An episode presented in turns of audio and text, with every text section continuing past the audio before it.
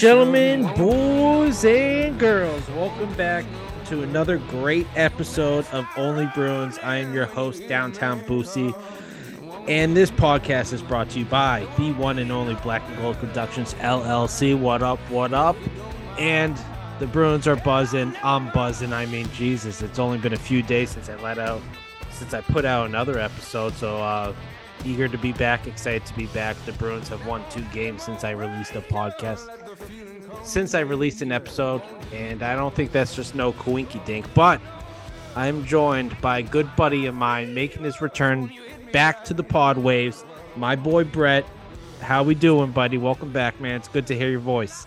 What's up, fella? How's it going? It's been a while. I'm excited to be back talking Bruins with you. Uh, wouldn't have wanted it any other way to get back on here. So let's get things rolling. Yeah, man. I uh I, I was excited to get that DM from you. I was like, I have to I have to get you on because I I know I DM'd you earlier in the season, like whenever you're ready, like Yeah. come back. Like uh, I got a spot open for you. Like let's make it happen because, excuse me, on the old one, we were slinging it around, snapping it around, and we had a good one. Unfortunately, last time we spoke on the pod waves, the Bruins lost the series shortly after. Not sh- I, I shouldn't say shortly after, but they lost it seven games after, and uh, that was our predictions were off. That was sad, but this is a totally different, I guess, totally different team that we're looking at uh, from the start of, from the end of last season, from the last time we spoke. This this team is on such a heater right now. To steal a quote from Jack Hughes, seventeen and two. 34 points, atop of the uh standings in the whole league itself, not just the Atlantic. And the boys are buzzing. Ullmark looks like a fucking stud. There's so much to talk about, and I'm excited that you're back. So let, let's just get into it. I mean, many Bruin, and if you don't follow him, he's uh he's the old host of the uh or he's the host of the old podcast, the Beehive Pod. Uh, follow him on Twitter. I I forget your Twitter handle off the top of my head if you want to give it out. It's just uh, at the Beehive Pod. give him a follow because he's slowly getting back into the Twitter game as the Bruins are buzzing. And uh, we were just talking shortly before he's kind of has the itch again because the Bruins are just like buzzing. And and as a Bruins fan, we're not usually used to this hot start. I feel like the Bruins are notorious for slow starts or mediocre starts, and it's just a different vibe in the locker room. Obviously, since we last talked, a lot of changes have happened, and the main one um the main one is bringing in Montgomery. I mean, when the when the Bruins started their hiring process and fired Cassidy after that, I'm assuming obviously you were bummed about Cassidy, and we don't have to get into that. But was Monty uh, out of all the candidates that you heard, was Monty one of your top one or two? You would say? Yeah. So, um, real quick, I will touch on Bruce. It was sad to see him go, but I understood the process and why they were getting rid of him. I didn't fully understand it until we saw the beginning of this season. I was kind of questioning some of it, but Monty was my guy. It was Monty or um, who was the other guy? The guy on TNT. Oh, Tocchet. I had Monty or Tocchet as my top two, and I might have had Tocchet before him, but I remember saying to a couple people, this is when I was like uh, a little quieter on the airwaves. I was just like, uh, like I like to say, I was uh, it's like a hot chick peeking into everyone's DMs, seeing how they're doing. You know, just just trying to. This time I fully slid in. Boosie got me, but uh, yeah, I was just popping around. I remember telling a couple people, and what a story this has been, man. First of all, Monty himself, um, recovering addict, you know, had tough times in Dallas, worked his way back up through St. Louis, where he just absolutely crushed the power play and some even strength stuff over there. What a breath breath of fresh air he has been to this organization. Um, you know, you can tell he wears his heart, his uh emotions on his sleeve. He's all in for this team and I don't know. He's he's also super understanding and very down to earth with this young with the younger core uh, of this team as well. So it's nice to see it on both sides of it. I'm not gonna lie, at that Tampa game, you could see him yelling on the bench a couple times there, and it was almost like we saw his emotion, uh, like anger, not anger, but just frustration come out a little bit. He even said so in his presser after. But I've been super happy with the transition. Um, he's really, if you want to use this expression, he's letting the horses run, which is uh, great. You know, it almost seems like the line changes he does make mid game aren't as much um as a punishment or a demotion, but more uh an understanding of hey, it's not rolling well right now. Let's see. Let's it's looking at it like in a 4D chess way. Let's see what other options we have, like putting Hall down on the third line completely. You know, the third line's been kind of stagnant the past couple games. Puts Hall down with Frederic and Coyle and boom, they put a good goal last night. So I don't know. I've been really loving his uh juju and just the vibe he brings to the team so far. Yeah, absolutely, absolutely, man. I mean, it's just a totally different feeling. We're not even inside the locker room, and I feel like as a Bruins fan, we can see the it's like night and day the difference between with the players itself, not just how they're playing, but in the media and everything. I feel like, and what you see on behind the B, as I noted on last episode, it's kind of night and day what you see how the locker room and how loose the players are with Monty versus um versus Cassidy. And granted, Cassidy's got the boys playing uh damn well over there in Vegas. Good for him. I'm happy yeah, for him. Cassidy revenge tours in full effect. Imagine Vegas and Bruins in the uh, Stanley uh, Cup people, finals. Holy uh, shit. Dude, it's what the keeps, NHL needs. I know, right? People keep saying it, and I'm like, I can't watch the Bruins lose another cup final. I, I know. You know what Espe- I mean? Like, especially to Cassidy, dude. Yeah. Like let me let me tell you, if, if that happens, if that series happens and the storylines and everything, that will probably increase the salary cap like 10 fucking oh. plus mil every goddamn year just because of the viewers and everything like it, there's just so much behind that never mind that phil kessel former bruin yeah. gets back to the stanley cup finals he's already won a few or one maybe i forget if it, if it was one or two but it would be a hell of a storyline but we don't have to uh Eichel. Boston Eichel, oh yeah, Boston kid. Jesus Christ. So many storylines. I don't want it. I don't want it. Yeah, no, I don't glad Cassidy's doing good though, because it just proves he is a good coach. We knew that, right? Mm-hmm. Yeah, like that that's just one of the things that got lost in him getting fired is uh you you had half of Bruins Twitter being like, "Oh, he's the worst coach ever. He's not good with young guys." Even though Pastrnak and a bunch of players have thrived, McAvoy have come in and thrived under him. And then yeah. you had another side being like, what what the hell's going on? This front office is in shambles. So yeah, it, it was tough. No, it, it, definitely was tough. And it, it at the time, it was a bit of a head scratcher, but it wasn't. I mean, yeah, a first round exit, that's tough. Um, didn't necessarily have the season they wanted, didn't get what he wanted out of his players, but Cassidy is and I loved Cassidy because he was just he was so honest with the media. He would open up, and I liked that he would call players out. Excuse me, but I feel like it got to a point where he needed to get to a happy medium of that, and this is where I kind of see the resemblance, and not just like his coaching style, but just him in general, how he approaches media and stuff like that in the locker room, and so much and it's kind of it might come off as apples to oranges to some people but I see a lot of similarities with him and how he approaches the media, even though it's in a calm demeanor. With um, I see it in I see a little bit of torts in him where and yeah, not afraid to call people out, so be it. But it's kind of short lived. You you know you're good for three to six seasons, however many, as long as you're winning. But and then you kind of lose the locker room. And Torts obviously has had many head coaching gigs, and he's back in or he's in Philly and it's not going so good over there, but he's gonna, you know, you already hear some of his or see some of his quotes. I mean, he's saying some ridiculous things already, oh, yeah. and I see a lot of similarity in that, and I can see why. And I do believe in uh Cassidy losing the locker room, but Monty came in and he it looked like he grabbed the locker room by the horns, and he was just like, guys.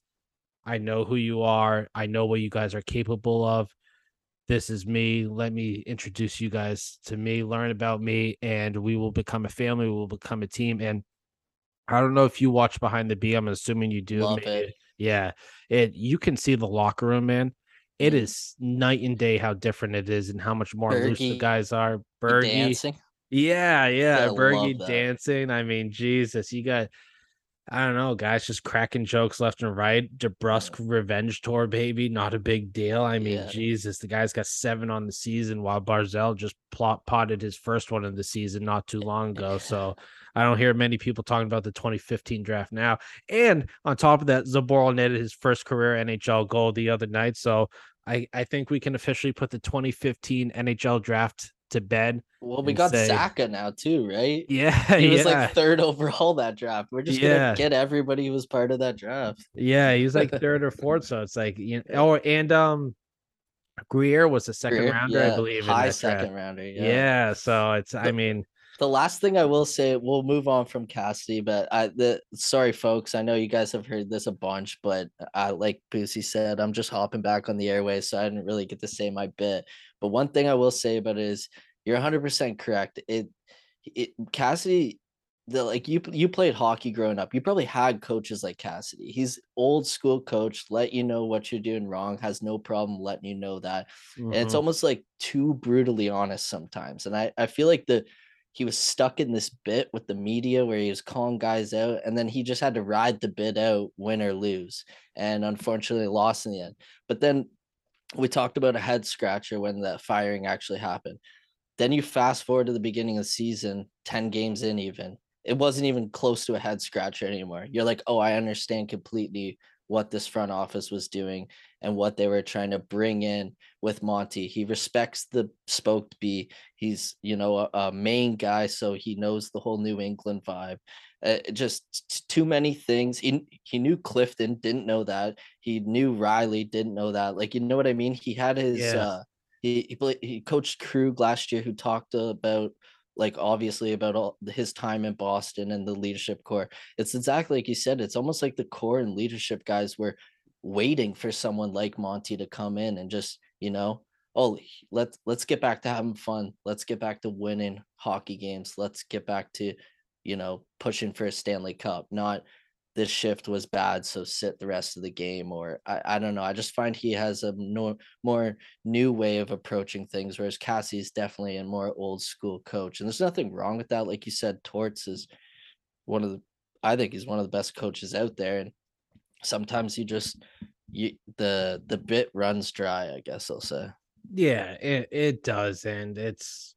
I mean, you could you could just see it. I mean, as soon as you heard about DeBrusk requesting a trade, it's just like his whole demeanor was just like you know you usually walk, you know, tall and proud and stick your chest out a little bit. He just looked like a little timid kid walking around like scared to fuck up, and you can gripping the stick a little too tight. and You can just see a whole different DeBrusk, a rejuvenated DeBrusk, and uh this just a coaching style that Monty brings as well. It you know really benefits some of the young uh younger guys and uh the smaller defensemen as well. So I feel like before with Cassidy, guys were maybe a little too scared to make a um to to make mistakes, and especially a guy like uh DeBrusk who would get health bombed and kept moving down the depth chart and whatnot. So I mean, you saw how DeBrusk uh, played last year when he got called up basically to the first line and took over their right wing spot and basically finally broke up the Bergeron line with Pasta on the right side. And that was game changing. It was night and day with the one and two, uh, one and two lines. And you see that this year with Krejci coming back, Bergeron's back obviously for another season, and uh, Krejci finally has the wingers that he wants. I forget if we talked about it before we hopped on or at the beginning of the episode. Uh, Hall slid down to the third line to kind of um energize that line with his speed and whatnot. He's been kind of slumping lately, and the and the guys are just responding really great to Monty. And you can see like and as you noted earlier in the podcast that you you can see it was nice to see the anger and frustration, I guess you can say, out of uh Monty on the bench uh, during that first period because it was ugly. Uh last night, speaking of the Tampa Bay game, it was ugly. Um, you're used to seeing him just nonchalant, like he holds his emotions pretty well, but he he's not afraid to hold back, showing guys that he's excited as hell. I mean, I forget what game it was. It was an overtime winner against someone. The I Lindholm goal. Yeah, yeah, yeah, Pittsburgh. Yeah. yeah. Yeah. And like you said too, like we watch behind the B, both of us religiously.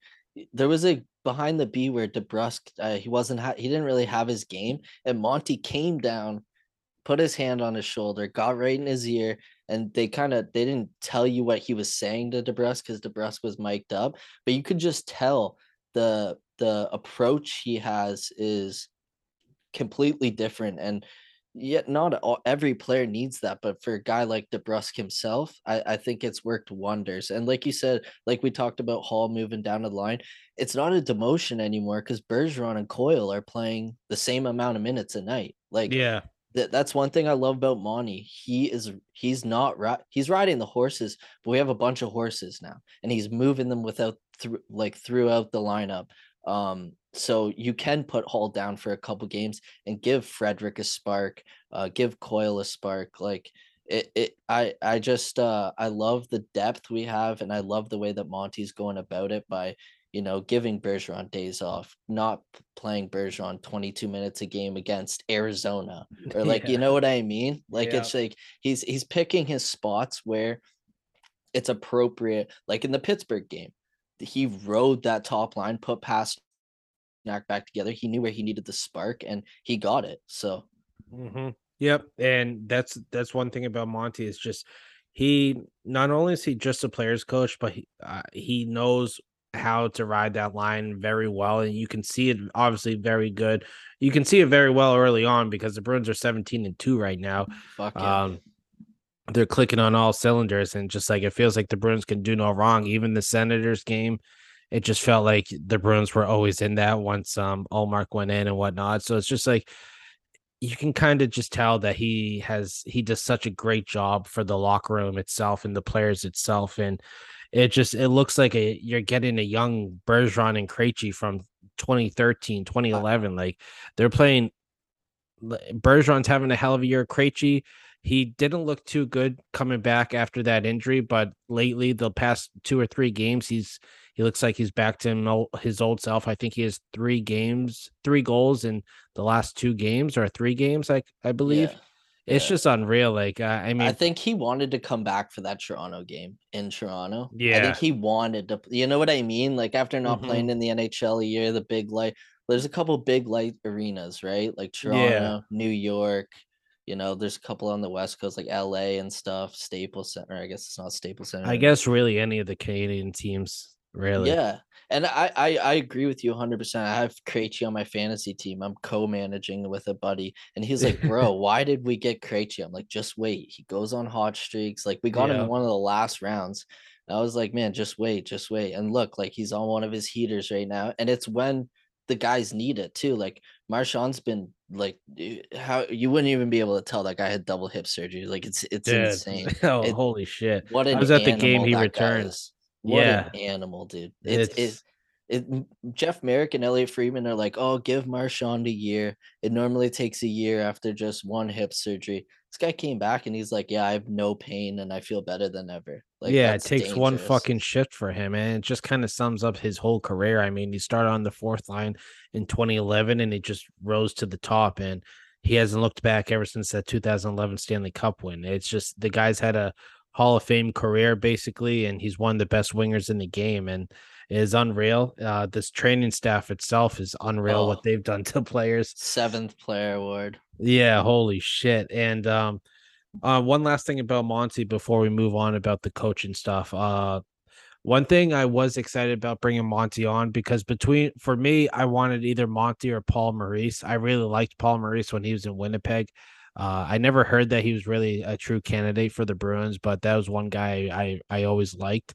Uh, but when I heard about Monty uh, being a candidate, I really wanted him just because of our power, mostly because not mostly, but just his coaching style itself. But one of the main reasons too is he could probably help rejuvenate this power play. And the power play looks stale at times, but it's third in the league at 30% at their power play percentage. And not, not only that, they're second in the league on the PK, surprisingly behind the San Jose Sharks. They've kind of slumped lately on the PK. So they were at top of the league for that for a little bit. Um, but the power play itself, I mean, they had trouble getting into the zone. The zone entry was pretty bad, pretty ugly at times, but they seem to have found it. And uh, right before last night, I mean, Marshy only had power play goals, which is crazy to think about because he's one of our best five on five players. He finally got his first uh, even strength goal last night, uh, six on the season now for him. But that was one thing that really excited me because I remember the Blues power play last year was fucking unreal. It was, it felt like they couldn't be stopped, and Yeah. It's that's it's one thing that excited me. Well, it's crazy too because St. Louis's power play is not doing good this year at all. And it's like it's a testament to Monty, right? Like he Yeah. just it's almost uh, I heard him say in a presser, he's letting them try stuff. He he has no problem guys trying stuff. Um, you know, the fancy plays, the one touches, whatever. But you better get your ass back. Literally word for word what he said. He said, Bet you better get your ass back when the puck goes the other way. So it's he's keeping guys accountable too, right? Which is Yeah, which is unbelievable. And um, yeah, the the power play was 100% stale last year. Uh, Dude, some nights they look like a like I, we call it AAA up here, but like a, a, a a top top tiered junior team against just like a men's beer league team on the Yeah. power play. Like it's it's pretty it's fun to watch, honestly. And uh people were like getting on the five man power play unit. Honestly, I'm happy he tried that. It's outside of the box. You know Krejci's good up on the top yeah, uh, quarterbacking. I, I had no problem with that at all. And what do you know? It stops working or it loses a little bit of its power. Uh, teams get the book on it and you switch it. Now you have literally our second power play would be a first power play on let, let's say 20 out of the 32 teams in the NHL Yeah. at least, right? no, So- one hundred percent. And with the zone entries, do you, have you noticed that on the second unit, only uh Zacha carries the puck in? It doesn't matter if the puck gets stopped at the line or not, they will go back and give Zacha the puck. It's like they have designated guys for roles now, opposed to last year in Cassidy's system. It was more like, all right, whoever's got the puck, let's see if you can cross the line. And sometimes it's Pastrnak and it's going back the other way, three on one. And nothing against Pastrnak, but he gets a little, you know, like you know the type of player he is. He gets a little excited and sometimes he tries to through the legs that just not really the time or place. And especially when you're not getting zone entries, you're trying stuff even more. We've simplified the game. We've just we you know at the beginning of the year they were dumping the puck in and Foligno would just barrel his way in there and go get the puck, uh, bring it up to the slot. I, I don't know. It's just it's night and day this power play unit and Yeah. uh, it it's it's fun to watch. It's actually fun to watch. No, it, it's a blast to watch because he's not scared of throwing five forwards out there. He's not scared of throwing four forwards and a D man.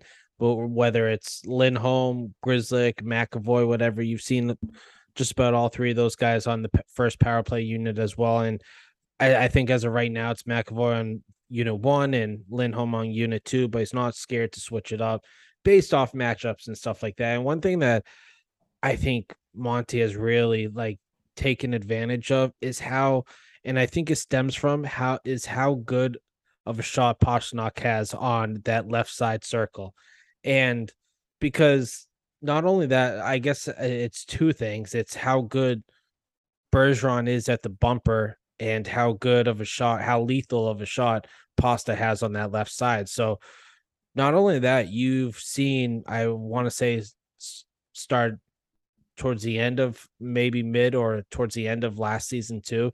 You saw Marshy's one T really just. I mean, it, it's getting better every game. It feels like he had a great uh one T. I forget what game it was when they had that come from behind win. Was it against Pittsburgh? yeah. Yeah. That was the first goal that got it going. Yep. And so not only that, you have threats on both sides of the face-off circles, and then you have Bergie on the bumper, and you stick either DeBrusk or Foligno um, right there as well. So that's and then you throw Krejci up at top, sometimes quarterback in that, or McAvoy, whoever you have quarterback in that up top.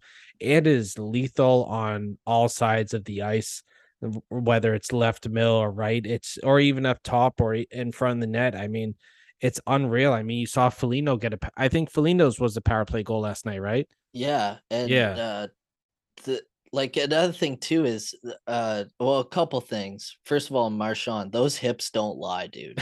Fucking Christ. The slap shot has gotten even better since last year. Like the it, he's not a big guy, but he's I think he's really trying to figure out how he can be lethal like that. And it's like you said, you got Pastrnak, just he's got that OV like slap shot from that side. Marchand, who's just a lethal threat, shooting, passing, doesn't matter. Bergeron in the bottom. What a great problem to have, eh? And then you got yeah. guys like Lindholm and McAvoy at the top, just dishing pucks left and right. Like it, it it's honestly, it, it's uh, I just can't get over the fact that how much fun it is to watch. And then on top of that, we're talking about DeBrusk earlier the way he's learned how to push off from that spot and just drive the front of the net. Like he had three net front drives last game against Tampa and their big defense. Like it's it's just it's so much fun to watch. Um Monty's even doing situationally, like you see him throw McAvoy and Lindholm out there and you know take um DeBrusk off and have Bergie go net front. Like it, it's it, this team's firing on all cylinders right now. Um, it's it's hard not to say that they're a le- like the most legit Stanley Cup contender in the league right now, other than a couple other teams. Yeah, well, absolutely. I mean, the only two teams ahead of them on the power play are the Edmonton Oilers and Colorado Avalanche, and, and Edmonton's just an anomaly. You got two best players in the yeah, world on your legit play. the two best players in the world, and probably the fastest skater we might ever see to play the game too. So it's yeah. just it, it's unfair with those two, but that I mean you Edmonton's a whole different story because they got those two guys, and then who else? You know, yeah. Where this is like one year where uh, this the depth. I, and let's get into the depth real quick too, because the depth that the Bruins have, not just on the power play unit, but as a team and a whole, like as a whole, it's fucking scary. And we did not have this before. And I'm sure obviously you weren't on the pod waves this summer, but I'm sure you were kind of begging for a Foligno buyout at some point. Um, and or maybe hoping that he would get waived or claimed and he did get waived but he didn't make it down or get claimed and thankfully he didn't yeah the 3.8 million sucks there's no ifs ands or buts about it like it it, it sucks but the way he's playing it almost justifies the contract especially if the Bruins, knock on wood, end up winning it this year, then no one's going to talk about that first year. No, everyone's going to focus on this year and say that contract was was, was 100% worth it because you see what he does for the locker room itself. We saw that last year. He wasn't producing on the ice. We see it this year. And then he brings in a guy like AJ Greer, more great, great, eh, actually sneaky, great shot. Someone who's going to challenge Trent Frederic for that third line spot, even though he's been playing on the fourth line as well lately. But that fourth line, and I forget someone who tweeted out uh, a few days ago, but this fourth line and now that Nosek finally got his first goal of the season, now he has two on the season, and he had a sneaky point streak as well. But this fourth line brings back memories of the Merlot line. Yeah, you yeah. don't have a Shawn Thornton, you don't have a Gregory Campbell, but they do whatever it takes. And Foligno looks like a guy who's playing like it could potentially be his last NHL season, and it very well likely could be. And he's a guy who hasn't won a Stanley Cup and probably wants to go out on top as every player fucking does. But a guy like Nosek who has a contract year, a guy like Greer, I think Greer signed a one year deal if I remember correctly. So you got yeah. and on even if it even if he does have a two year deal, you got three it's guys under 900k either way if it's yeah. one or two years. So yeah, like... yeah. So you got you got three guys on that fourth line who are playing every game like it's their last fucking game because Foligno's well aware of his position. He heard the outside noise, I'm sure. I mean, he's human. And he's really shutting us up and he's shutting me up. He's I'm sure he's shutting you up. I mean, he's a I did like the signing. I did like the signing at the time. I hated the money, but I thought he was going to bring more to the team and you kind of see it this year. What I see this year is what I expected last year. Did I expect it maybe middle middle 6? Yeah, not bottom 6. But the depth is scary. Sweeney has done a great job, and um, he he's done a great job at fully completing this team with the salary cap being what it is and not going up at all. And uh, I it, well, it just went up a million this year, so that basically was AJ Greer right there. But um, the depth is one of the scary things for opposing teams i would say it's not it's something we haven't seen in a little bit i would say right Oh yeah. And uh man, you want to talk about big dick Uncle Nick, man? Like holy shit, eh? He might get 60 points this year. Like I'm not even joking. I saw On your tweet last night about that. Yeah. Yeah, like what's going on? But I, I honestly I I've always I loved the signing. I didn't like the cap hit, obviously. I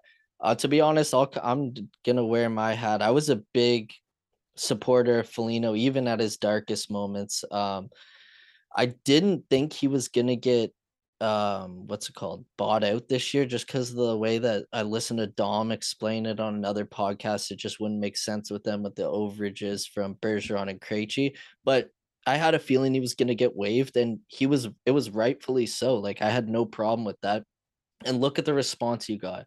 You keep hearing the guys in the locker room talking about this is the Nick Foligno we always knew that the media and fans might not have seen. This is the healthy Nick Foligno, a guy who has his kid in a year of Boston schools. He's living in his house. You know what I mean? Same type of thing with Ullmark. And um I just I don't know. I've always been a huge Nick Foligno guy. O- Ottawa's my Canadian team, so when he was younger, I loved him on Ottawa. I was actually upset when he got traded to Columbus, but it's just you're right. This depth is Ottawa's sorry to cut you off. Ottawa's your like Canadian team, right? yeah. Okay, yeah, that's yeah, what I like thought. them. But Yeah, sorry, would- yeah, go on. I'll drive. Uh, I Ottawa's like an eight-hour drive, pretty much Holy almost same as Boston. Yeah, from where I am, and uh, I'll drive up to there and go see games because it's in my country as I'm Canadian. And uh, I don't, every year around my birthday, the Bruins would normally play in Ottawa, so I'd get the lucky chance of that. But yeah, I I just I love the debt. Like think about it this way: Reilly and Smith, guys in your everyday roster last year are your scratches right now. Yeah, they might not fit into Montgomery's system, but that is the type of depth of a Stanley Cup contending team. You don't like the salary they're getting paid, you don't like the cap hits, and that's definitely going to get sorted out soon as Forbort was practicing today I saw um in Florida, which is Yeah. insane. Medical staff, another shout out to you guys. But this depth is crazy, man. I you're getting it when the big boys don't have it, you get it from the bottom six. When the bottom six doesn't have it, you're getting it from the big boys. And then sometimes you see nights like Pittsburgh where no one has it and everyone picks up their jock and starts playing together. So it's like this depth is unbelievable. The camaraderie this team has. Um, like to be honest, I gotta eat crow on on uh, Nosek. I was like, dude, what are we doing with that? Almost two million dollars. Like that could be shed, you know, just thinking stuff in my head and um, um, bringing in Greer's been a great spark. Um, he's been a little quieter the past couple games, other than some fights that were duly noted and needed um, to stick. Monty keeps talking about that. The way these guys stick up for each other and they have each other's back. He he says that he's just happy to be a part of that. And when a coach is saying that, that means he's like, yeah, he's coaching. He's doing what he needs to, but he's he can sit back and let the other guys do what they have to. He doesn't have to micromanage. He can he can um uh like he'll he'll see Greer come up and fight for Frederic, which cues another fight because they're the Bash brothers and they're just gonna, you know, get, wreck everyone in their way. But yeah. this this depth's amazing. A guy I want to shout out uh because I was I was tough on Sweeney at the beginning of the year. I'm not gonna lie, I was not I was kind of confused at some of the moves he made. They really fell into place. I loved the Haula for Zacha trade and like what a what a um a tool in the toolbox that that guy is, eh? Play anywhere Holy in your shit, top man. nine. Like I don't get. See, this is the problem with the New Jersey fans chirping him online. I keep seeing it on Twitter. They're chirping the guy that they thought they were gonna get. We see the guy that he can be in a Stanley Cup contending lineup, and we're like, what's the problem? You got a guy who can play in your top nine, who makes under four million dollars a year, who puts up, let's say, fifty to sixty points a year I, I you know what I mean? Maybe because Yeah. we picked so low for so long in drafts and we've had tough times with Frederic and other players making the jump to the NHL. Maybe that's where why we look at it that way. But holy shit, Zacha, Foligno, Nosek, Greer. Uh, I would love to see Smith get his game, but it kind of feels like him and Reilly are out the door to make some cap room for the trade deadline. Yeah, and I mean you're cutting it close too because Forbort, who broke his finger, he's getting close to return. As you said, he was practicing today, and um, you can never believe Monty when he gives a timeline now because Oh, I love such- that. Yeah, me too. but I mean, you knew Swayman was coming back that last game, or he was going to back up, whatever. Um, but uh, yeah, it all started when he said what Mar- something about Marshy, and then Mar- next thing you know, Marshy's in, and it's it, and then McAvoy comes back, and you know he's going to come back that game, and My favorite line is they're checking off the boxes. yeah, I yeah. love that line, dude. What a when when he says that, then all the boxes are checked off, and it's like yeah. oh, the, you know, but no, you, you're exactly right, and I I can understand the frustration from Devils fans when you draft a guy third or fourth overall, whatever he was. Uh, it's definitely frustrating when he doesn't produce. I mean, he I would say he's underperformed for a majority of his career. He's a young buck though, only 25. He's he's a big body, so like when you see a guy like that who's 6'3, uh, 210 pounds, you expect more dominance from a guy like that, especially a highly touted draft pick. But he's fitting in just fine. He's playing middle six, basically. He's so um, fast.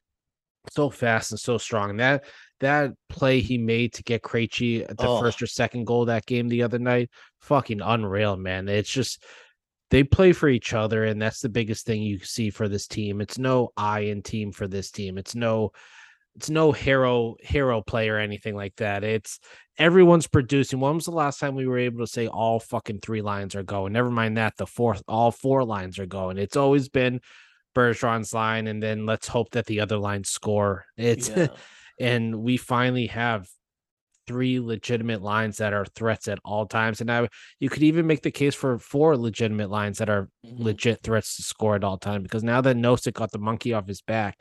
And and I was a Nosek guy. I thought he could have been the odd man out just because the salary cap hit and him being a fourth liner, but he is great on the PK. And people did up bring up good points where he is your only left-handed uh centerman basically if Zacha's going to play wing. I mean, he's great in the face-off dot.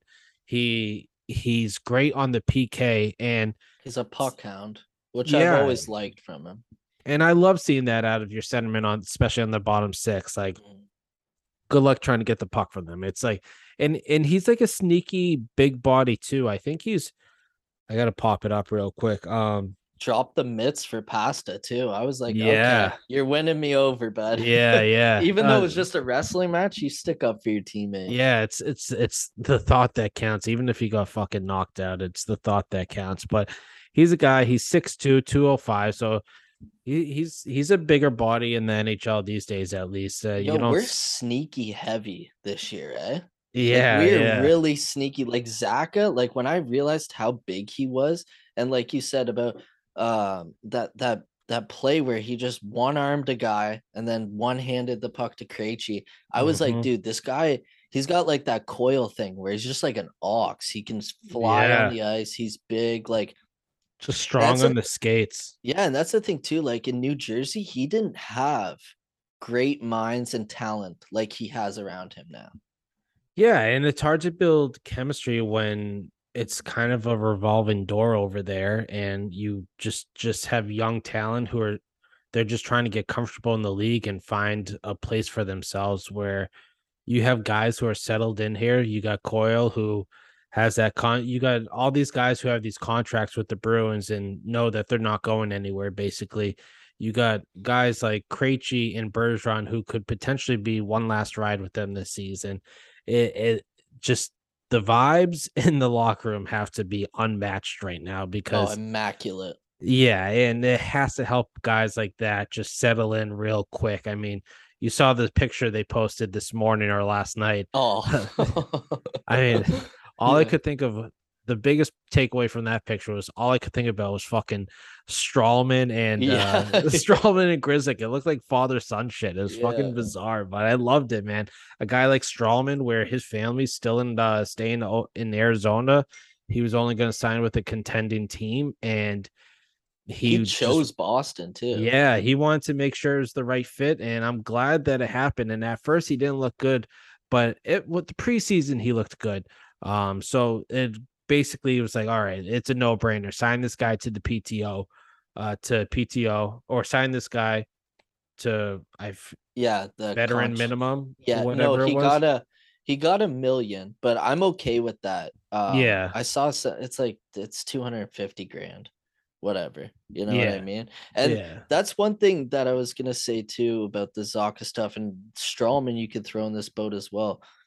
Nobody's been talking about the fact that Zacha literally worked his contract around bringing Krejci and Bergeron back. He was like, "I'll sign a one-year show me deal. I'll take like you know the most you can give me for for."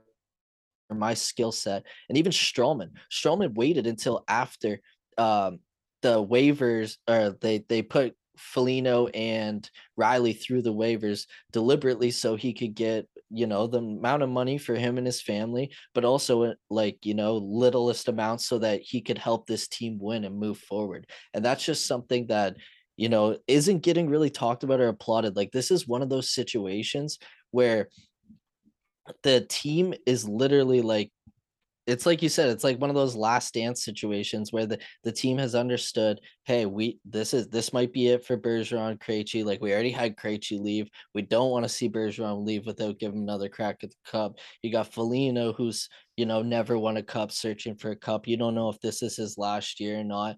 I, I just find it's one of those uh it's one of those years where everyone's buying in uh top down in the organization and it's awesome to see because like Zacha probably could have got more on the open market. Obviously, it was a trade situation. We had his rights, but Yeah. the And fact he was an RFA. Yeah. so- yeah. Yeah, but the fact that he's willing to be like, all right, I'll push this to next year. He knows he wants to stay in Boston long term. Boston wants him long term. It's literally like a handshake agreement. Like after January 1st, we'll start talking again and we'll see where we can go from here. Yeah, and going forward, regardless if Bergeron or Krejci return, that's a guy that you can't afford to lose because you see the difference. Mhm. You see the difference in the team, and Potential to see. yeah, Like no, he's only 24. That's what people forget. he just uh, yeah, he's newly twenty five basically. Okay, there you go. Yeah, two two and a half months in, I think. Whatever, I think he turned twenty five in September. Um, stat guy Boosie, but uh, yeah, it's he's a young buck still, dude, and like it, you just I don't know, like a, a guy like that who's perfectly okay with, especially in the contract year, playing third line. Uh, he's getting he's averaging 15 minutes and 31 seconds a game, so it's not terrible.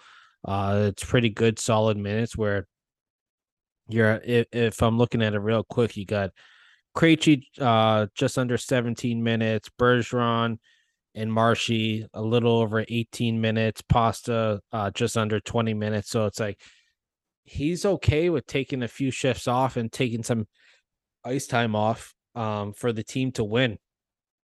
Because he could easily, in a contract year, a guy with his talent kind of cause a fuss about this, be like, hey, like Krejci's been like when Krejci come back came back from the injury, um, hey, Krejci's not playing too well. Put me up at two line, second line centerman and let me uh get my money basically. Let, let me Yeah. eat.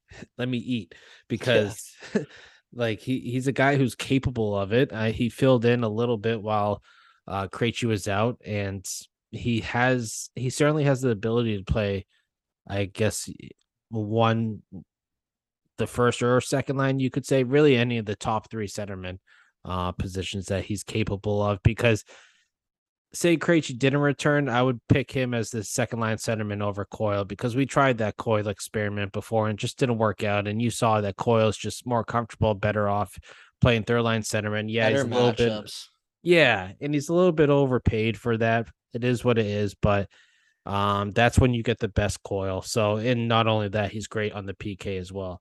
So, oh, dude, what's with the face-offs this year? He's got like one of the best face-off percentages on our team. Uh, Like, and he's always really struggled at that, and that's one of the problems I had with his contract. I'm like, all right, if you're gonna be a third line center, that's fine, yeah, but you got to do these other things, right? And it seems like he, it's crazy. Everyone keeps talking about how they're healthy this year. It's like you know, it's it's it's one of those things. Like last year was a punted year, and as fans, we didn't even know it because we didn't even know how riddled these guys were from injuries from the past three, four years of cup runs. Yeah, it, no, it, and it's funny that people are like saying that because you know you went what the first 10 games with two your best players on the team and uh so every single game that the Bruins play, Sweeney looks smarter and smarter because of that Lindholm deal. I mean, Oh Mark ac- Mark actually uh Mark Allred, uh CEO of Black and Gold Productions and host of the Black and Gold Hockey Podcast. He actually had a fun stat this morning that he put out. It might have been last night, but I saw it today. Um last night's game was the first minus game that Lindholm has had in a Bruins sweater. That's fucking unreal, dude. And not only in that, he's hey, in the. National Hockey League. National Hockey like, League. yeah. Like, and not only that, he he had to carry some guys when he's uh, especially at the beginning of the season. I shouldn't say carry because that's kind of diminishing their play, but no, it was more like, hey guys, I'm going this way. Come with me. yeah, yeah, it- Yeah. he had to be the leader of the pack back there basically because Carlo just won't take the reins over there. But he and I think maybe in the back of his mind he knew that De, um not DeBrusk um McAvoy was going to return at some point and that he was no longer going to be the 1A or number 1 guy. I've we finally have a 1A 1B situation basically since the Chara and Seidenberg days, but Lindholm's a guy who can produce points. Seidenberg wasn't that guy. Those two were shut down on the PK and that's basically what led you to the Stanley Cup uh, win in 2011 with those two. But I see a lot of that in McAvoy and Lindholm when it comes to the playoffs, and you need to shut a team down, or you just need a shift or two of pure dominance. You throw those two out there and pair them up together because they just those two are just having. I mean, McAvoy's played six games. He's got nine points, I believe it is. Oh God, I know. I mean, he he, looked came a little back. rusty for the first couple games, but holy shit, has he turned it on the past couple? Yeah, no, excuse me. He he does he did, and he's just really turning it up. And Dude, he looked rusty and scored a game winner. yeah, he first got game the back. game Like, winner. I was like, what? I was like, this is insane. This is one of those years you can't even write in a storybook. Yeah, and a guy like Lindholm and that come from behind win against Pittsburgh, he gets the overtime winner and a fucking snipe. I mean, eh, Do the you guy think just that Lindholm's been waiting to break out like this, though? You know what I mean? so. I think Like, he's, he's that held back a little bit. Yeah. Ty Anderson brought up a good point where he was kind of babying and kind of teaching the ways of uh, Jamie Drysdale over there. I think its first name's Jamie. I could be wrong, but Yeah, that is- Drysdale over there, yeah. And he was kind of teaching him the way. So he was kind of being held back because he had to basically, you know, dog sit or friggin', you know, puppy Mhm. basically. It's Yeah. and you can see it. I mean, yeah, he had an injury when he came over here to the Bruins. Um, or he got injured when he came over here. He suffered that That concussion, hit. and Fuck, he just he tough. never fully looked like he was comfortable coming back. Um, you saw when he came back. I at least I saw it. I don't know if he had it before, but he did get a visor that was a little bit uh tinted. Tinted. Yeah. Yeah. so like- it, Yeah. It's the migraines. yeah, and I don't. It, I know the lighting on that ice gets fucking bright as hell, but I don't know if he had that before or not. I don't remember. I re- I don't remember seeing that before, but he looks like a guy who's fully healthy. Um, you because you've seen a guy like Carlo as well suffer concussions, and he just comes back and he looks timid and Mhm. just doesn't look. And he's had up and down games. Um, I would say more up lately than anything, but Lindholm looks like a guy who's fully healthy and he got his contract. He's getting paid. He's on a Stanley Cup uh base like he's on the Stanley Cup uh, contending team for the first time in however many years or first time ever if anything. Mhm. Um he he made a he made a comment basically saying when he got traded over here like this is like you know colder city like hockey city like this is what hockey's about it's more like Sweden. yeah, yeah, exactly. Like Yeah. you, you know, it kind of reminds him of home and stuff. And him and his girlfriend have settled in. They, you know, he's this is the first of what eight years here now. Oh God. And then never mind that you got McAvoy for eight years too. So you're looking Uh. at a one A, one B for the next eight years. And I don't see Lindholm slowing down anytime soon. And even if he does, he can resort to Chara, who's obviously recently retired, and just be like, hey, I'm slowing down a bit. How do I use my height as my advantage? He's no Chara, obviously, but he's just, I think he's six three as well. Yeah. Um, I Yeah, think he's a big I- boy. I, think Lindholm's six three. I'll look it up. It says six three, two ten, basically. So he's he's a big boy. He's a thick boy as well. So um he looks like he plays bigger though. That's the thing. He doesn't Yeah. look six three. Um, he, you know- he skates like uh Cale Makar. Like that that's that's the one thing with it, like you just said, if he does slow down, I know we're jumping like years ahead here, but if he does slow down, he's such a smooth skater. I think he's gonna be able to get away with like the Krejci thing. They, yeah, he's not the fastest guy, but his skating and hockey IQ trumps the speed. And it's Yeah. like it's like we what's the theme to this whole pod at this point? It's like what are Foligno, Ullmark, and Lindholm, two of three arguably most consistent and best players on our team having comp uh com- common right now. They're both they're all comfortable, they all have job security, and um they're lot like you know, they're a year into this thing. They, Did you say Ullmark as well by any chance? I did. Yeah, yeah. okay, Ullmark. yeah. Yeah, Okay. it's like all three of them keep talking about how comfortable they are now. Their job security of having these contracts, like it's like this all plays us. They're humans. People forget that. you know? Yeah. they're going to work every day. Imagine I don't know in correlation where you are in Canada because I don't know Canada at all outside of Montreal. But basically, imagine, yeah, yeah. Shame on me, but um, I guess basically imagine you move from where you are to I guess Western Canada, where that would be what Edmonton and Yeah. um, yeah, you know, and then you have to start a new job a few days later. Like you don't know anyone. You might know a few guys, but you really don't know anyone. And getting kids, my kids that I don't have Yeah. in school. Like my wife needs to find her new coffee shop, or like you know what I mean. Just like yeah, there's the, the small things is what I mean. I don't mean anything by that, but you know what I mean. Just your daily routine is what I'm trying yeah, to say. because as we know, uh, hockey players are creatures of uh, routine and um, superstition, basically. oh, they all have OCD. Like yeah, oh, heavily. one one hundred percent. I mean, Yeah. You did you see the Malkin cele- one thousand game celebration? Yes, that was hilarious. That I love was that. That was so funny. Not a but, big um, Malkin guy, but that was cool. Yeah, I, I think he's I I think he's a hell of a player, but I think he's just a too much. head case. Yeah, too much And baggage. yeah, yeah. I mean, the way he swings that stick around too at Oh, times, God. and um, the Russian players themselves are just sus. Yeah, ruthless. Yeah, don't come at me, Russian people. Though, if you're Russian and listen to this podcast, I love you, but your your players are. will chop you in the neck, dog. Yeah, and then he'll give me a bump to do. yeah, Like, oh, keep you up all- all night after. yeah, yeah. then you're Um, going to Montreal. yeah, yeah.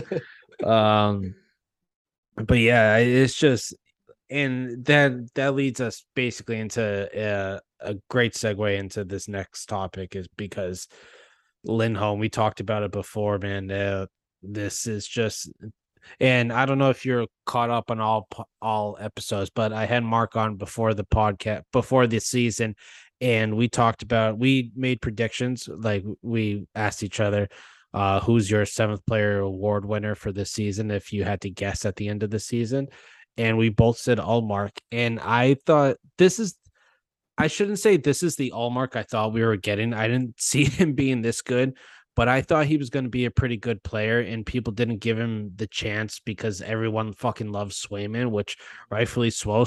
Rightfully, Jesus, rightfully so. Holy shit, Boosie, there you go. rightfully so. I mean, Swayman's so likable. He's he's he's basically kind of been a stud for the most part. I would say ninety percent of his NHL career, he's been a stud since he's came up, and he's likable. He's just an easygoing dude. He's just a hockey player who just is such a simple-minded guy. And then you got dude. yeah, dude. they- He spends his off seasons back in Alaska just fishing, living the best Yeah. life. Um, but then you sign a guy like Ullmark with a five year deal. Uh no, four four year deal, five mil. I think it's four Yeah, five. yeah, yeah, five. and million five million a year. And right away, people are already fucking asking Sweeney to trade him away to clear up salary cap because that's a good chunk. But that's he had good numbers, good ish numbers for playing on a shitty team. He always gave the Bruins a tough time whenever we played against them. Um, and you're starting to see who he truly is. He's finally on a good team. He has a great defense in front of him. Um, and you saw him start to get comfortable last year, and he just looks like he's really dialed in and settled in. And uh, he's just taking the bull by the horns right now and basically saying, This is my net, swim and come and get it. But it's that healthy, it's that healthy like competition, you know, as as you want. You don't want a clear like because those days are long gone. Let's be honest.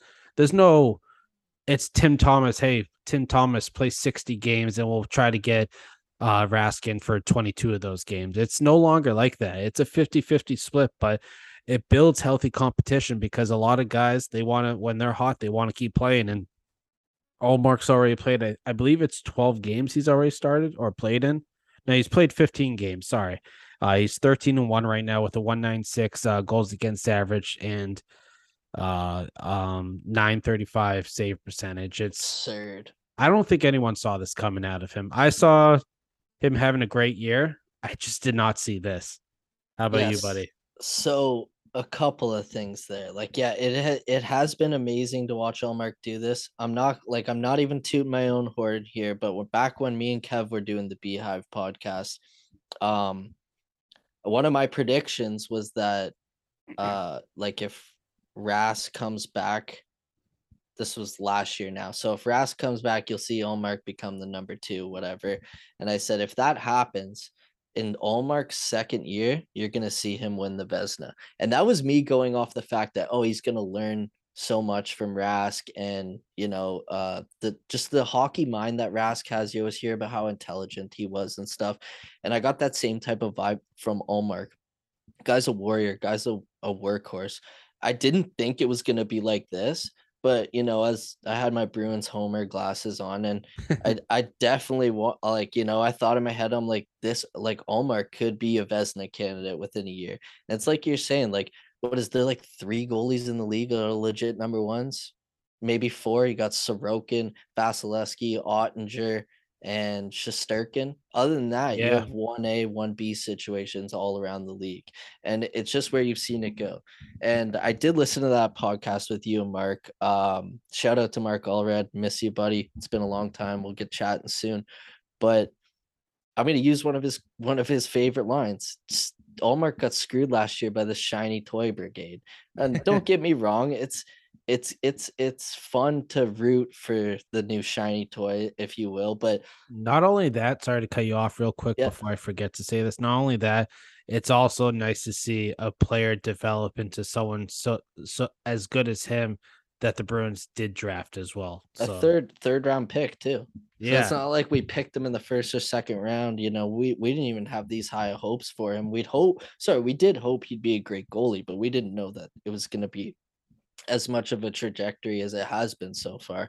Um, but yeah, it just I just feel like Ullmark got screwed by that last year. But like you said, you saw shades of this um, on the West Coast road swing. I'm pretty sure once that was when Ullmark last year got hot. I think that's I think that's when it was. And then even people talking about him being the number one going into uh the playoffs. I understood why they played the goalies like they did because they didn't want Swayman getting shellacked, shellacked on the road if they did have to go back to him, blah, blah, That's last year. But it, it's just been awesome to see, like I said, Ullmark get, he's so comfortable. Um, like we both watched Behind the B, like you saw him in Sweden with his family. Like he, he looks like he's in a different mindset. Uh, you see him working out and you're like holy shit this guy's like he's pretty crazy in the weight room like some of the workouts i was watching him do i was like I was like, man, he he's really works on his core and uh he said something about being in a crouch position a lot. So he really works at his knees because he's had knee problems in the past. It just it seems like he's got it dialed in on every aspect. Um one thing I am gonna note is I I for all the people out there like, oh, they're gonna wear him out, they're gonna play him too much.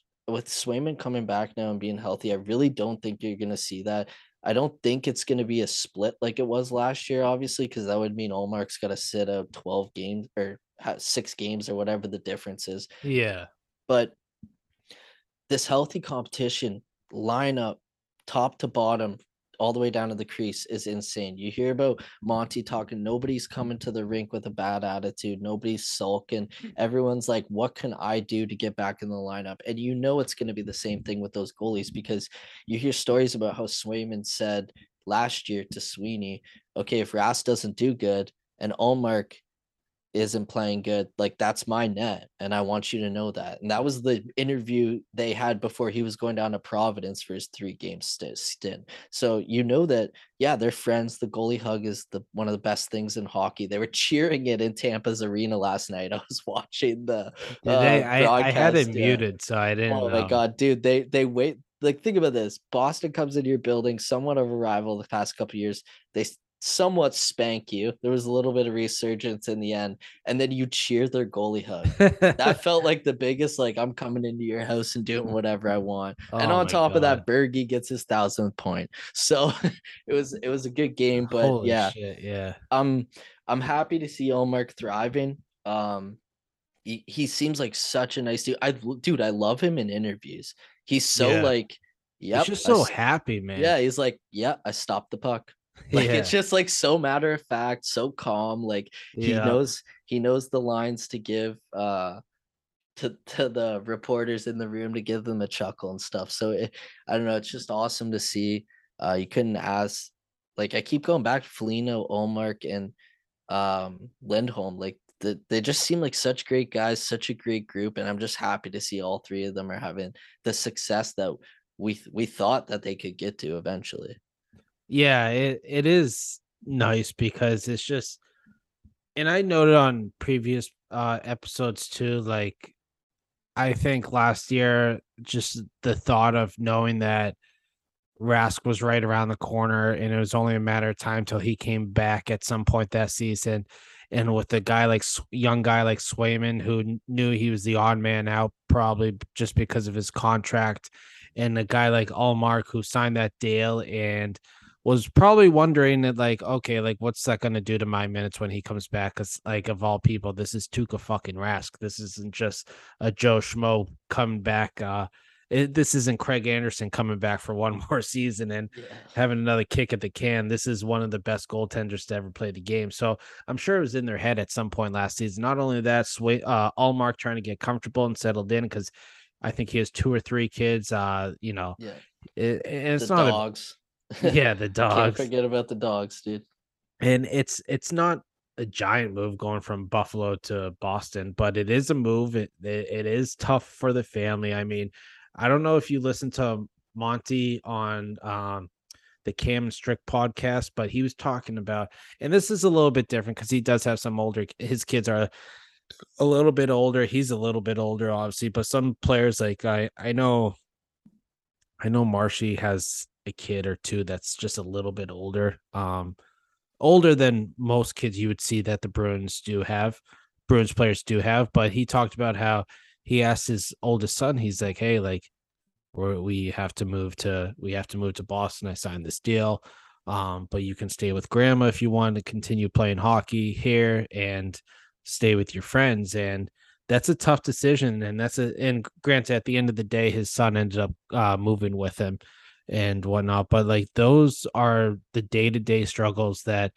players have to deal with because yeah, some players have a partial no movement clause and stuff like that. But at any time of the day, especially come trade trade deadline day, it's scary for all players because you just have to basically act like the trade never happened two or three days ago, plug in and just play, you know, 15 to 20 minutes a night and just you know go to your new job pretty ha- much. yeah and have someone else worry about your old home you're moving your stuff and all that you have to stay in a hotel room it it is it's it's tough man i mean i can't even imagine doing that i i don't even like nights when i i can't sleep in my own home because it's just like it's it throws me off so yeah.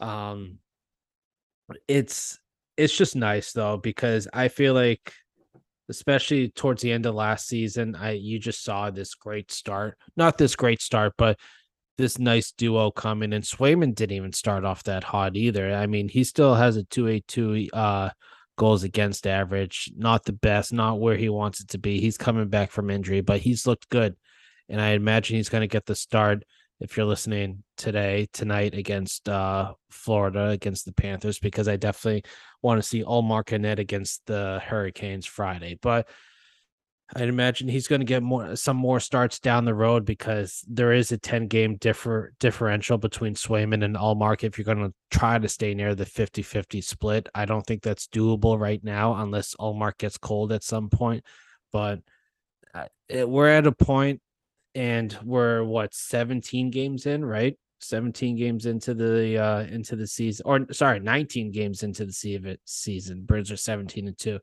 um if uh, going into every game, it feels like they just cannot lose. like mm-hmm. they do have a tough stretch coming up, but it just feels like it's just with ha- and it, uh, and a lot of this depends on how Swayman plays as well. I mean, we've only seen him one game since coming back from his injury, it was what a five-one win against a shitty team, the Blackhawks, mm-hmm. or was it? Yeah, he had like twelve shots. Yeah, the first period alone, they only had one shot on him. It was yeah, just, and like, that was questionable. It was like a dump in. Yeah, and holy shit, I, I I missed that game, but I'm just seeing now that McAvoy had four apples that game. Holy oh, shit! Yeah, yeah. But so he wasn't truly tested, but that is a good game for him to come back into. Um, kind of just you know shake off the rust, get a little bit of a sweat in, and you know Panthers aren't having a great start to the season. They're nine eight and two right now with twenty points, uh, but the Hurricanes, you know, they're 10-5 and four.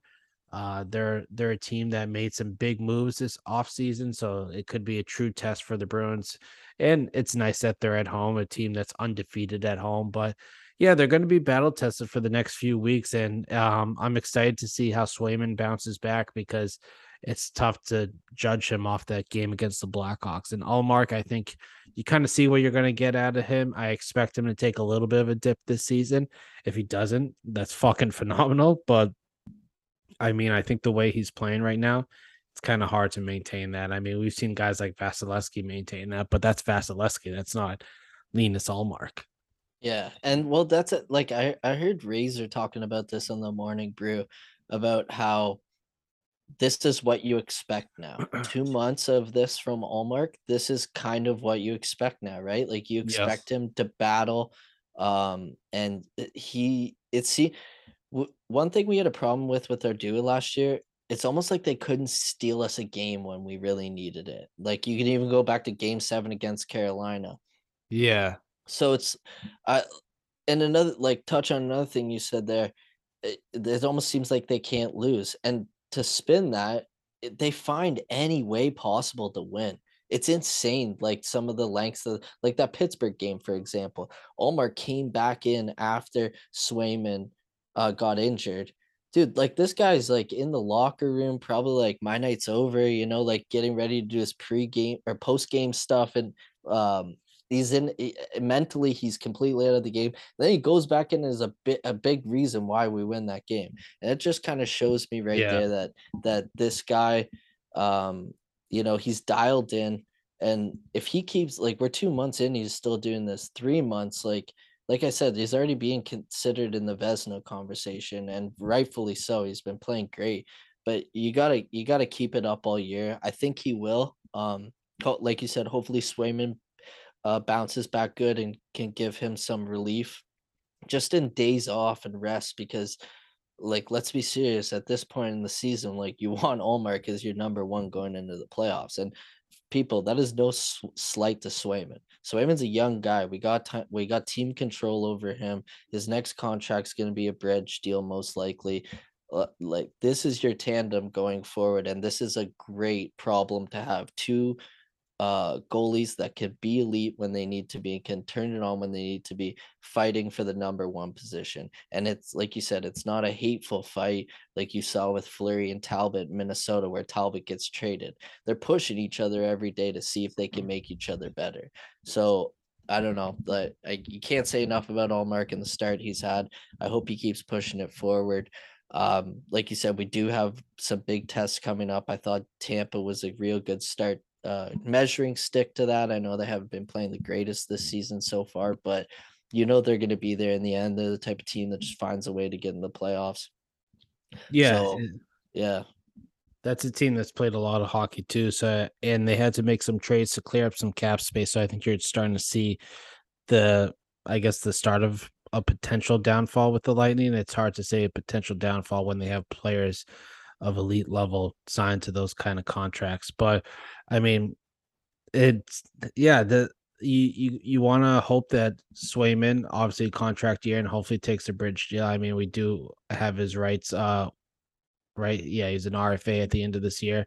Uh, you want to see him kind of take uh a little bit more control of the net over there and kind of just go on maybe a two, three, four game heater and get some starts in there because um, that's a guy who you're going to need down the stretch. And, you know, Ullmark's obviously the clear number one right now if the playoffs were to start tomorrow. But the Bruins are truly going to be battle tested going forward and not just the forwards and D men, but the goaltenders itself. I mean, it's kind of hard. Like I said, it's kind of hard to um see how Swayman is going to respond after that injury because that block Blackhawks game wasn't much to look at. If I pop up the stats real quick, I think I know you said he didn't have many shots or saves. Yeah, he only faced 18 shots. Seven. I didn't even see the goal Yeah. that they got, but I'm sure it was. It was a tip in that bounced off the ground. I'm pretty sure.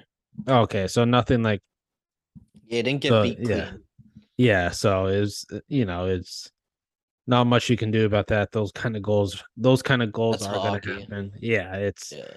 Um can't stop everything, but it, it is encouraging that he came back and stopped 17 of 18 shots, and you, you got to hope move going forward that he's going to be that guy because Bruins fans might want to. They're certainly not complaining this season, but Bruins fans also have to remember the team that we're playing Wednesday night tonight against the Panthers. You got to remember they got basically now going forward after this season at least.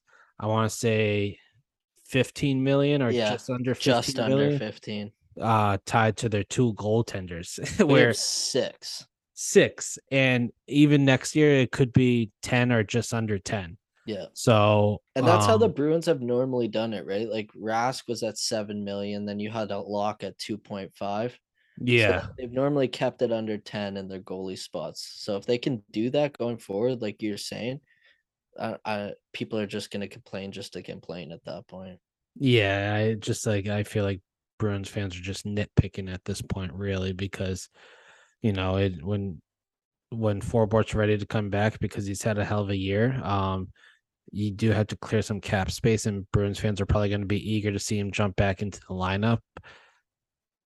But no one's gonna, you know, a few weeks ago, maybe a month ago, people are pointing at Ullmark's contract, but now it's like, who, who do you, you know, obviously the clear number one is Mike Reilly, and they're working on the contract or they're working on a trade right now for him, trying to find him a new home because he's a guy who I think deserves to be in the NHL and get, you know, regular minutes on a on a regular night. I'm a big I'm a big Mike Reilly guy. Yeah, he can be a complete dumbass sometimes, but I'm a big Mike Reilly guy. I I, I wanted Mike Reilly over Grzelcyk because their contracts are kind of similar, but the way Grzelcyk is playing this year, it's like he heard this podcast and was like, I'm gonna show Yeah. Boosie up because he's he's had a great start since coming back from injury. Oh, yeah. We didn't even mention your boy Cliffy either. Eh? Oh my god, I was just about to get into that. But, Cliffy, uh, I mean, this we- dude, I mean, holy shit. Never mind that. Not only is he shoving up my fucking hoop, but now he's got the fucking handlebars rocking and he's Oh, averaging a- 20 minutes yeah. a night. I saw your tweet, straight daddy vibes. Dude, I know. Jesus. know. I, I- was I like, like- Mr. Steal Your Girl over here. Seriously, man. You gotta you gotta you gotta hide your girl if that guy's around because he's just showing his pure dominance right now. He's averaging 20 minutes and 53 seconds of ice time right now. Insane. eight points on the season. He's a plus 10. That's two goals too in there, right? uh yeah, two goals, two big goals too. I And know he's got- it's 30 or no, I'm trying to he's playing for a contract. yeah, he straight up. and He, I think he knows his day. Like this is last year in Boston. Just unfortunately, yeah, I think uh, he's yeah, just, just, because like if you look at history, it can tell you that they're not going to re-sign Clifton. You know what I mean? Just by guys they let walk in this situation. Like last year it was Lazar. He went Yeah. to Vancouver, got his bag. Happy he got his bag. Vancouver sucks, but you know yeah. at least he got to go home and get his bag. So Um, And not yeah, only like- that, he's playing himself out of a contract for the Bruins because he's Oh, just yeah. being more expensive every game. if Branson can get four million from Columbus in the Yeah. offseason, like Cliffy should be getting at least five at that point. But Yeah. li- like you said though, uh, just to touch back real quick, Reilly, I feel bad. I've always been tough on him, but just because you can see what he can do, and then he's when he started catching traction in this um uh what's it called in the system, boom, McAvoy comes back. And it's like, what are you gonna do? McAvoy, arguably one of the best players on our team. It's Yeah. weird now because Lindholm's like on his level. So it's like, who were we arguing about? Marchand or, or McAvoy or Lindholm or Pa- you know what I mean? It's like we Mm-hmm. Got so many weapons at this point. But um yeah, I, I hope Smith and Reilly kind of both get packaged. It's just that's how the business side works in this. Um, it'd be nice to clear the six million in a perfect world, clearly, but you know, uh, at least you know at least one of them's gonna get traded. I do like the defensive depth we have right now, but Reilly being in the AHL just I don't know, it's it's it's uh sour to chew on, if that makes sense. Yeah, no, it definitely is, especially because him being down in the AHL right now, I think you still I think it only takes a million off the books for yeah, you. one point two five, One point two five. change. Yeah, it, it, it's still not enough. Um, Craig Smith, obviously the odd man out. He's when he does play, he's only played 10 games this season. He's averaging 10 and a half minutes a game. Uh, he only has three points. He's not having struggling in this He is struggling. And you know what the scary part is? It stems back from last season where at the end of the season where he really his play really did take a dip. He was like, Oh yeah, no injuries, no injuries reported. Yeah, you said this on the last pod. Yeah Yeah. that's that's concerning, man. Like, so you you you just suck all of a sudden. I mean, Yeah. he's he's not that old. He's he's 33. Yeah, he's got a lot of wear and tear on the legs, sure. Um, but he's just it felt it felt like he took a wrong turn somewhere and just hasn't been able to find home since because he's just looked lost and um what's his name? Uh Frederic has been playing good of lately and AJ the play of AJ Greer is just like it's hard to find a home for him right now. Lauko. Um, He as well. yeah, out. no, he did. And of course, Big Dick Uncle Nick uh oh God. assisted his first NHL goal, and that was Yeah. a beauty of a pass. But yeah, it, it's just he played himself out of a starting role, and these other guys are stepping up. And I, it sucks because I'm a big Craig Smith guy.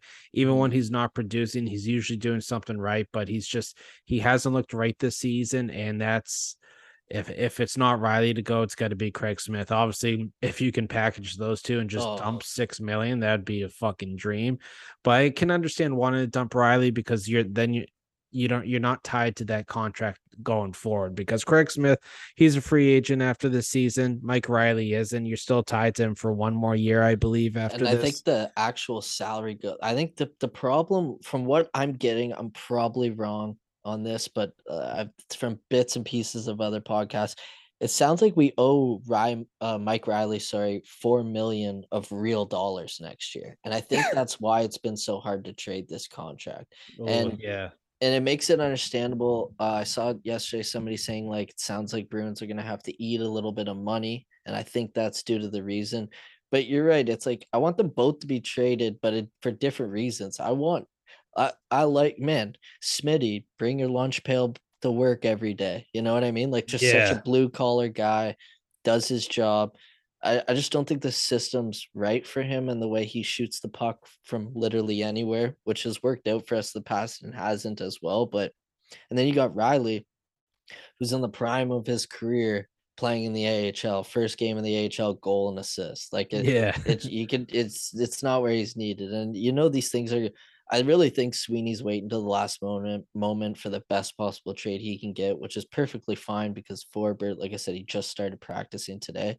But just for me liking those guys as people, I would like to see them moved and get better opportunities. Because like what Smith is probably playing for league minimum next year if he stays on this roster like this. Yeah, exactly. And I think he's a guy who can find he's just he might be one of those guys who also just need to change the scenery as well. But he's a guy who I think he is still a little bit more left in the tank, and obviously, and I definitely think um Mike Reilly does, but they just they're unfortunately the odd man out at this point, and I it sucks because I thought a guy like. Mike Reilly, yeah, it's a business, and I thought Mike Reilly would really thrive under um under Monty's system because he's not a guy who's scared to jump up, but then he just like doesn't necessarily get back. He and when he does jump up, he makes some really dumb decisions and just doesn't really help himself out in that case. And He watches the play too much after he jumps. Uh, Yeah. What, what the term I always use is he watches his pass way too much. He's one of those guys that just watches his pass, which I get because sometimes I make good pass in beer leagues and I'm like, oh, that didn't work out. Now I gotta hike back. yeah, yeah, yeah, exactly. But we can we can get away with that in beer league. and yeah, yeah. We just not- owe someone a beer after. Normally the goalie. Yeah, exactly. So we're yeah, it's just like yeah, I mean, the way Grzelcyk has been playing since he came back too, he's got six six points in 15 games. He's averaging just under 18 minutes a game. This guy has looked pretty damn good since returning. So it's just the writing's kind of on the wall there, unfortunately. But It's It- weird what health can do to this Yeah. roster. yeah, You know what I mean? Like everyone takes a year off to get healthy for Berkey and Kretsch to come back, and holy shit, we got a juggernaut all of a sudden. and not not only that, I mean, um, what the fuck's his name? Jesus Christ, what the fuck's his name? Uh, Marchand. Holy Hmm. shit, Marchand. he says this is the first season he's playing pain free in what insane. three years. I think he said Yeah, it's just since the cup final, I'm pretty like that's just me saying that from what he said in his interviews. I think he got hurt on that cup run, and he's been playing hurt ever since. Yeah, and that that could make perfect sense too because at times during that cup run he was a shell of himself. I mean, we all remember that ugly the- ass change. Oh god, if we don't have to that still haunts me. Yeah, I'm glad he's in the West Coast in Vegas.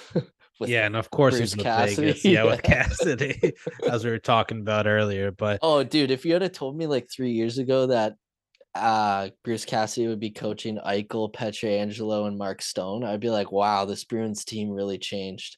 yeah, You know what I yeah. mean? Like no, I know it's um, it's it's just crazy how the league work works, how the world works, and um, it's just it's it's great storylines for the NHL and the Boston Bruins right now too, and it'll definitely be a hell of a matchup when they do play Vegas later this season.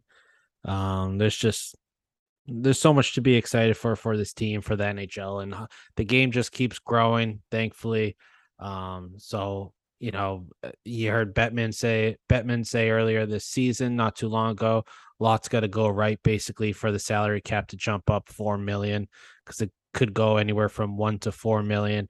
And the league is just at an all-time high right now, I would say. And the reverse retros have come out beautiful for I would say Oh, yeah. majority of the teams. You got the Winter Classic coming up, and the Bruins are just clicking on all cylinders. I mean, everything's going right. Even when they fuck up, they they fix their mistakes, and you know, it's it's just like this team looks like they love their coach and want to play for it. And this is no knock on Cassidy. It's just mm-mm. I I didn't believe at first that he lost the locker room, but after seeing how the boys are playing this season, it's it's clear as day that he lost the locker room. It's unfortunate, but there is there is a shelf life for all coaches in the NHL. I think the longest tenured right now with one team is um it's uh the Coop. coach Coop, yeah. Yeah. Uh Tampa Cassidy Bay's- was second too. yeah, that's that's even So crazier like- because it didn't even feel like he was coaching for that long.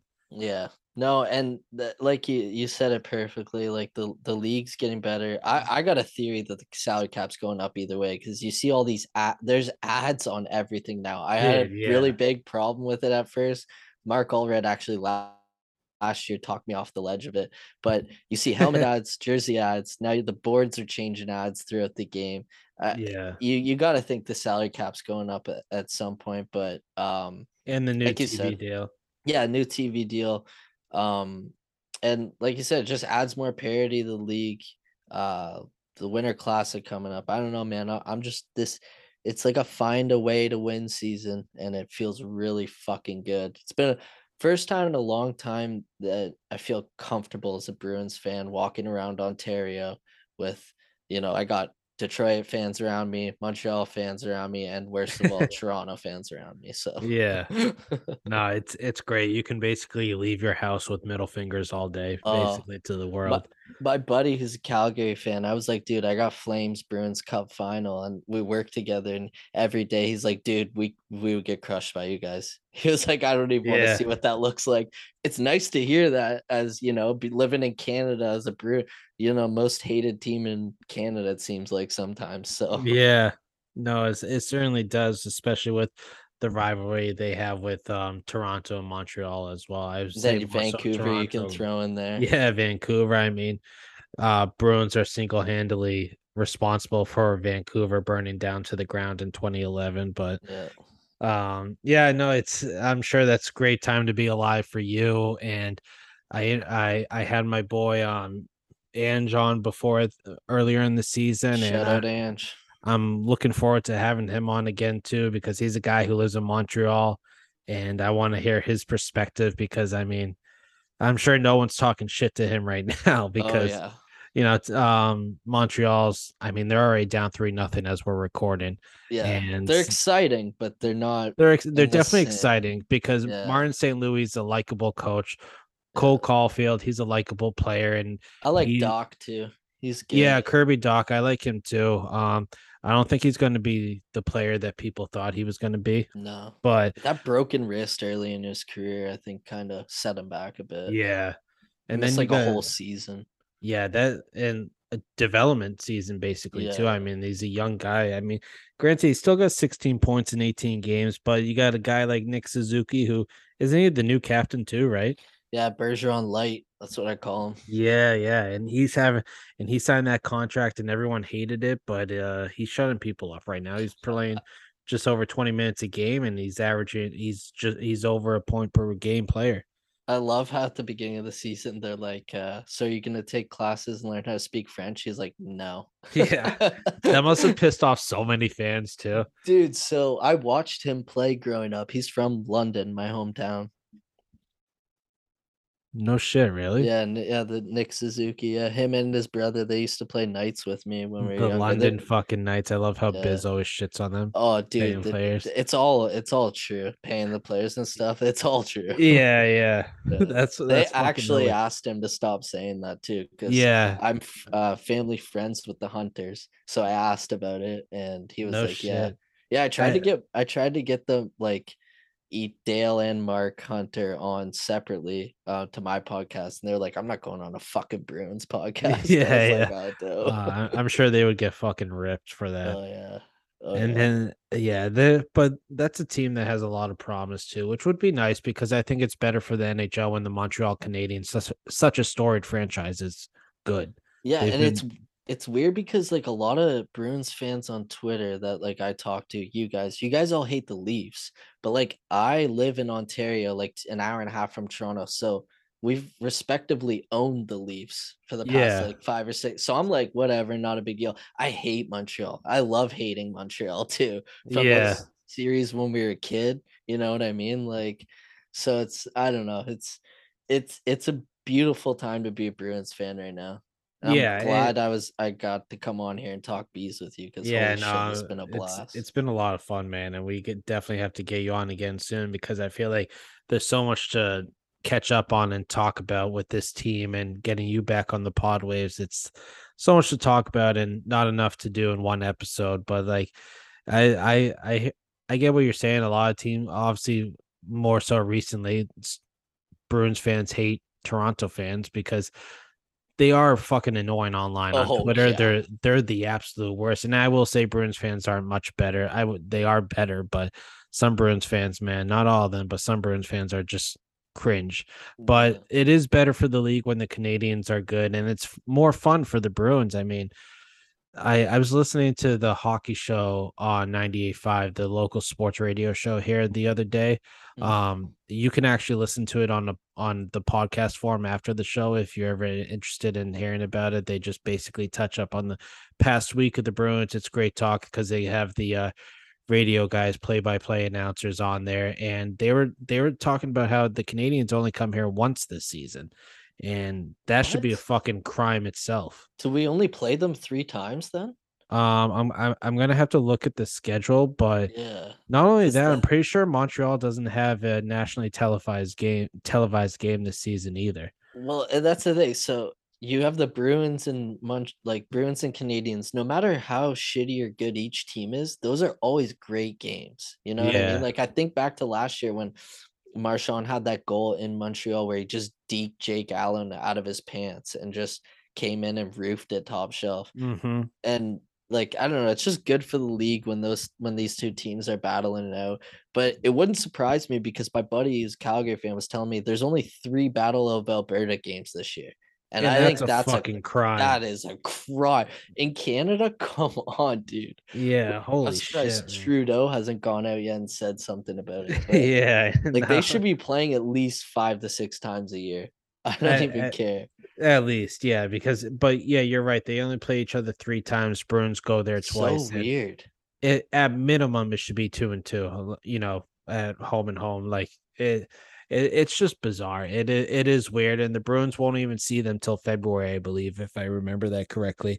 Just looking now, so I don't know. It's weird, but Mm. hopefully that's something they fix going forward with the new TV deal and all that because I know they're not the best team just yet, but when whenever you get Bruins and Canadiens, it's always a lively battle and it will get viewers in. And I know Bruins and uh Toronto get the needle moving too for other fans more so recently, but if you know guys like you and me who you know aren't young bucks anymore um Mhm. we we remember we remember those days when it was just you know obviously the 2011 stanley cup run the Yeah. game seven nathan horton overtime goal against them it's just like the you know the pk subban days there when he haunted us for so many years and interference flipping off the crowd. yeah yeah like, just even scarier moments, but like Zdeno Chara putting Pacioretty through the boards or the glass, whatever you want to.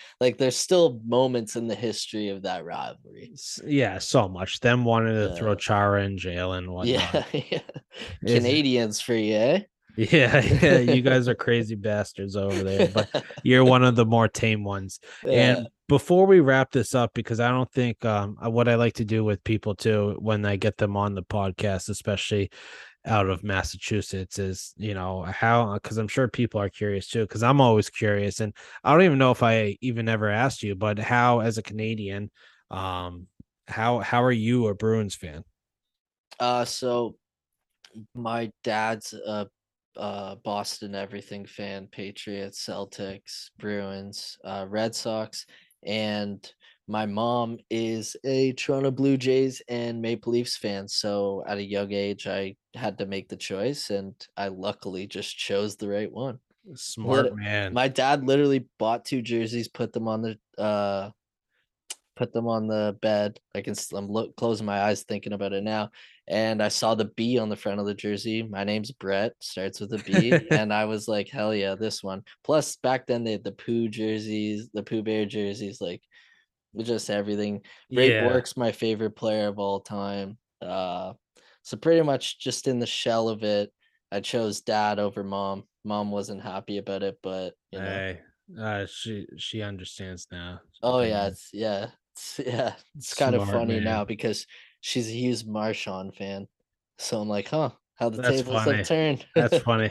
Yeah. I, I would have paid money if I knew you then to be a fly on the wall when uh, the Bruins made that crazy game seven come from behind win against the uh, Maple Leafs. Holy shit. Dude, funny enough, I was playing hockey at the time, um, just beer leagues, and we're like watching the game upstairs. Starts going how we all know it was going. Toronto goal, Toronto goal. I'm like, oh shit, this is the year. Go downstairs to get changed, go out on the ice, start playing, you know, snipe, selly, bar down, all that stuff. And the ref comes over and he's like, Boston just scored. I'm like, oh shit, no way comes over again. Boston just scored. I'm like, what? Comes over again. Okay, Boston just tied the game up. I'm like, no way. This is insane. Holy This is shit. this is before you could bring your cell phone out on the bench and watch Yeah. it, right? Like this is like back in the day. So um I took my gear off. I ran upstairs and I got to catch Ber- Bergeron's overtime winner. And uh it, it was kind of weird because people have memories of watching that comeback, whereas I just have the memory of like and uh, the anxiety of just sitting there through overtime. Like I just missed all these goals. What if they don't even score? Like yeah, yeah, all that shit, right? So oh my god, yeah, it's kind of weird way to enjoy it. Obviously, I've as an old as I'm older now, I've gone back with some chilly ones and watched the whole cup run. So yeah, yeah, no, that's um, that's funny. And of course, the other day, our boy Lucic was uh met up with uh Nathan Horton. I saw that. He looks uh, good, eh? Dude, he does. He looks healthy Jeez. as a horse. Holy yeah. shit. He's got Handsome that devil. he's, got, got, the that, lettuce now. Oh yeah, that L I L T I R money, dog. Yeah, yeah, yeah. She's probably still collecting. yeah. But this is still paying him. Yeah, dude, that's friggin' on poor bastard too. Because oh, it feels so bad for know, those it guys. sucks, but glad he's doing fine now, and whatnot. It's yeah, he kind of just like disappeared, and that sucks, man. Because he was hell of a player. I love the way he played, like uh, just true definition of a power forward. And it's crazy because this team gives you this team, as in right now, gives you that same vibe in 2011, where it's like, yeah. holy shit, man, these boys are loving going to work every day. They're putting the puck in the net, and for Ullmark's sake, he's keeping it out of the net. So it's really fun time to be a Bruins fan right now. Yeah, exactly. And um, we'll we'll have to touch up on another episode uh or two or three or four and maybe you just permanently become my co-host but and i drag you on here but we'll have to touch up on it again and keep talking and keep touching base with this because this this is a fun team and who knows maybe next time we talk it's a totally different story but right now it's hard to imagine that because the boys are buzzing.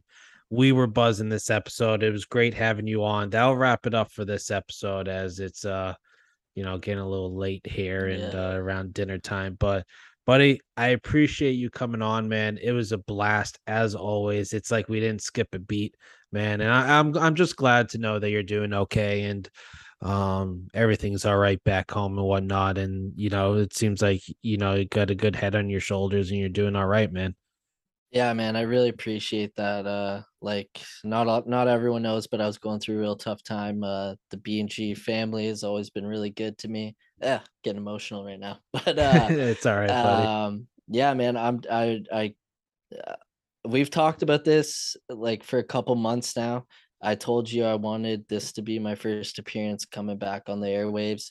Uh, I thank you so much for having me, dude. You have no idea how much this means to me right now. Just to get my feet back in the water. Uh, like you said, it's uh, talking to you. It's always seamless. We're constantly just passing it around, bar down, no problem. Plus one all the time. But um, it yeah, it just I just want to say thank you, dude. It's been I've I'm definitely coming back on. I really appreciate it. I'm sorry, guys. This episode's been really long and probably a little jumbly because I'm getting six months of Bruin talking and yeah. what, however long this has been now. So, like I said, man, it's been, I really appreciate it. I'm really thankful for you having me on and uh, thankful for you as a friend, dude. You really helped me through a lot of these tough times um, that I was going through.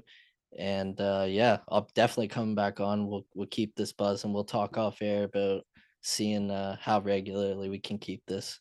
Keep yeah, for sure, man. Because, like I said, uh, like I told you before, like you always got a home here. Um, whenever you want, just say the word because we've always had fun talking Bruins. Uh, and you're just a good dude in general, man. You were there for me. It's only right that I'm there for you. I consider you a good friend, and uh, you know, it's just been nice catching up too because it's it's been a while and I'm just happy to hear that you're doing okay more importantly.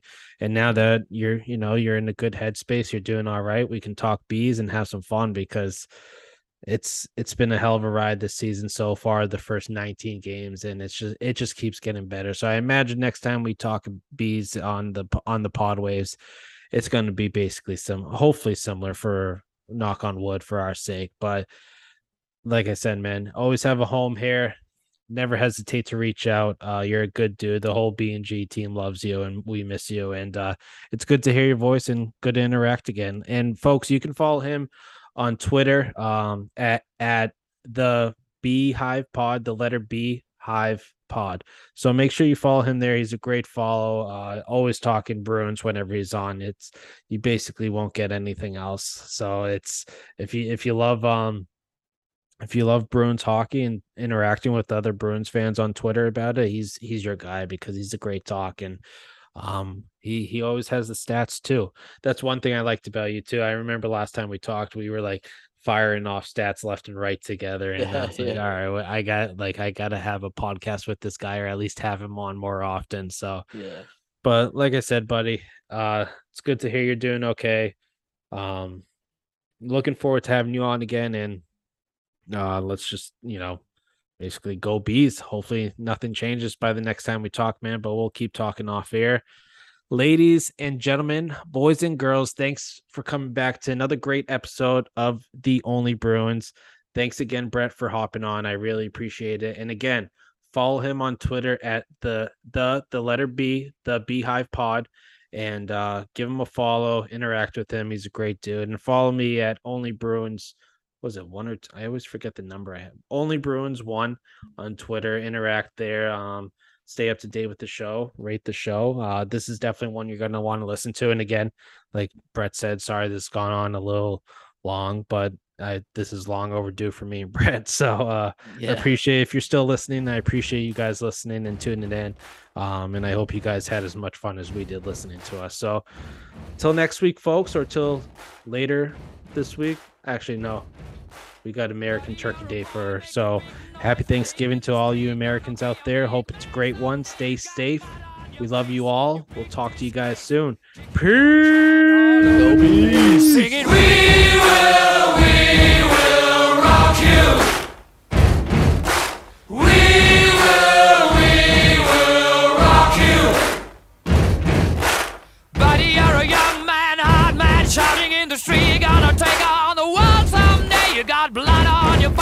A big disgrace, waving your banner all over the place. We will.